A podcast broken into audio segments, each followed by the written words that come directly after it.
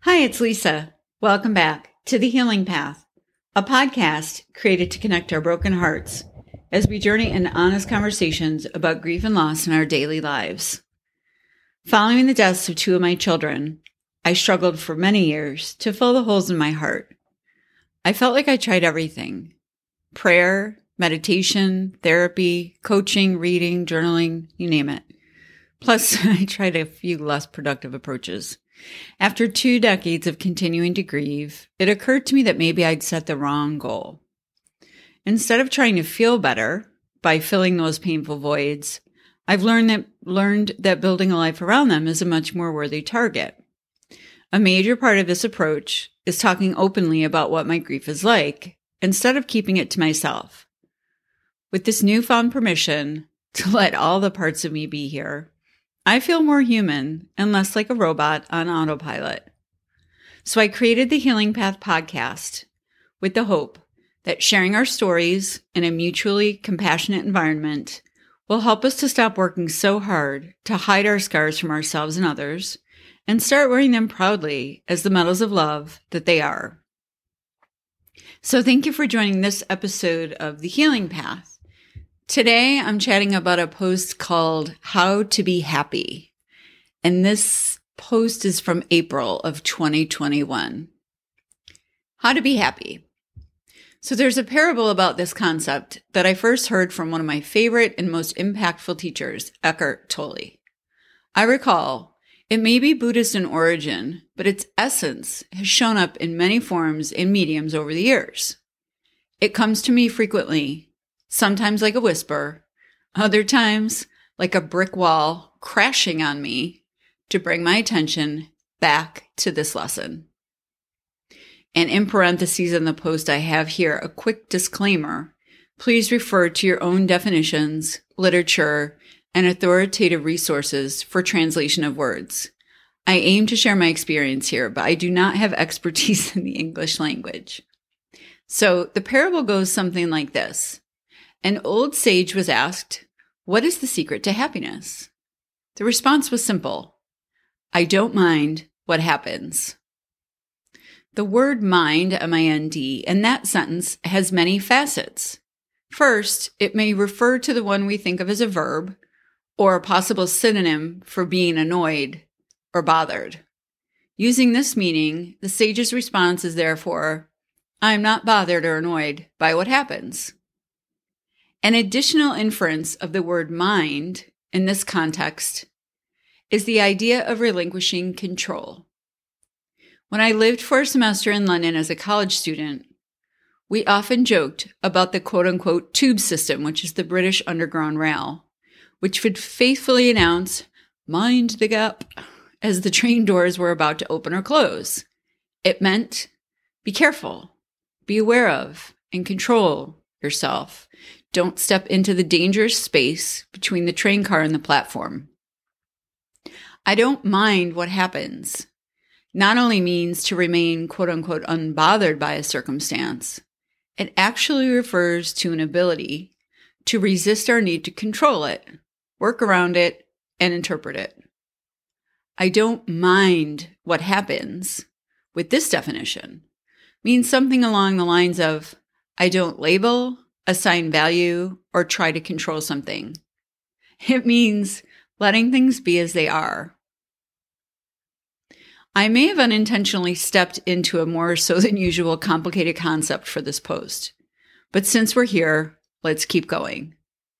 You may be thinking, no problem. So, in order to be happy, I just have to, number one, not be bothered by anything, and two, not control anything. Got it. Sarcastically, of course. But actually, yes, the answer is yes. Happiness is a state that results from the acceptance and non reaction to what is. We aren't statues. The parable isn't saying we should be immune to the human experience. Quite the contrary. Not minding, recall the definition of being annoyed or trying to control, circumstances, events, and outcomes means allowing them, all of them, to come and go exactly as they are. We don't want to be like bouncers at the entrance of an elite club, also known as our experience, and decide who or what gains entrance and send all others packing. The sage's response indicates that happiness is found in letting it all just be as it is. Another way to put it, also from Eckhart, is to take the stance that I have no complaints whatsoever, quote unquote. Deceptively simple. Try spending even one full minute embracing this statement and saying it as if it were true. Notice how hard it can be to even allow the possibility of complete acceptance and peace. Discover what elements of yourself even exist without your attachments to what is wrong, what needs fixing, what is annoying you, and what you try to, in every waking moment, control. Allow who you are underneath, all of the things you quote unquote mind, to evaporate. And then introduce yourself, even if for the first time, to the happiness that is unavoidable when we have no complaints whatsoever, if only for a minute.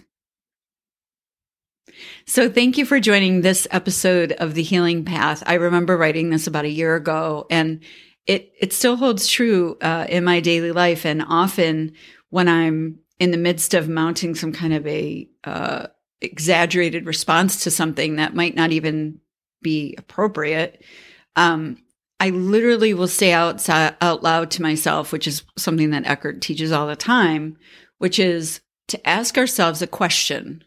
And the question is this What problem do I have right now?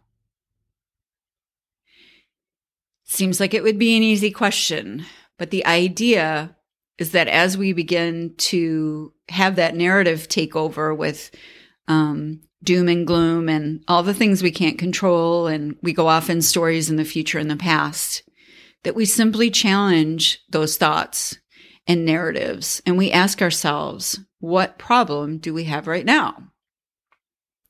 We may actually have a problem in that moment, but even though we may answer in the affirmative and be specific, we also are probably not having as bad or difficult of a time as we might imagine. So keeping the present moment ready at hand.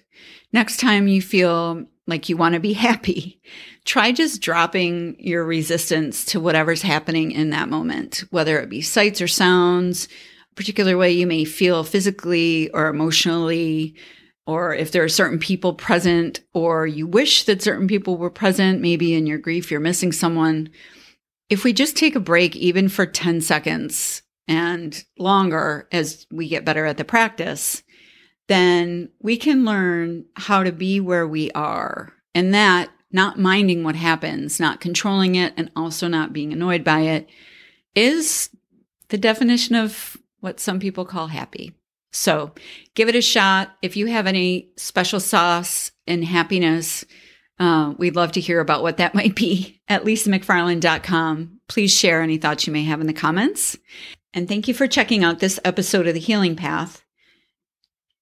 And until next time, stay present, stay grateful, and stay healing.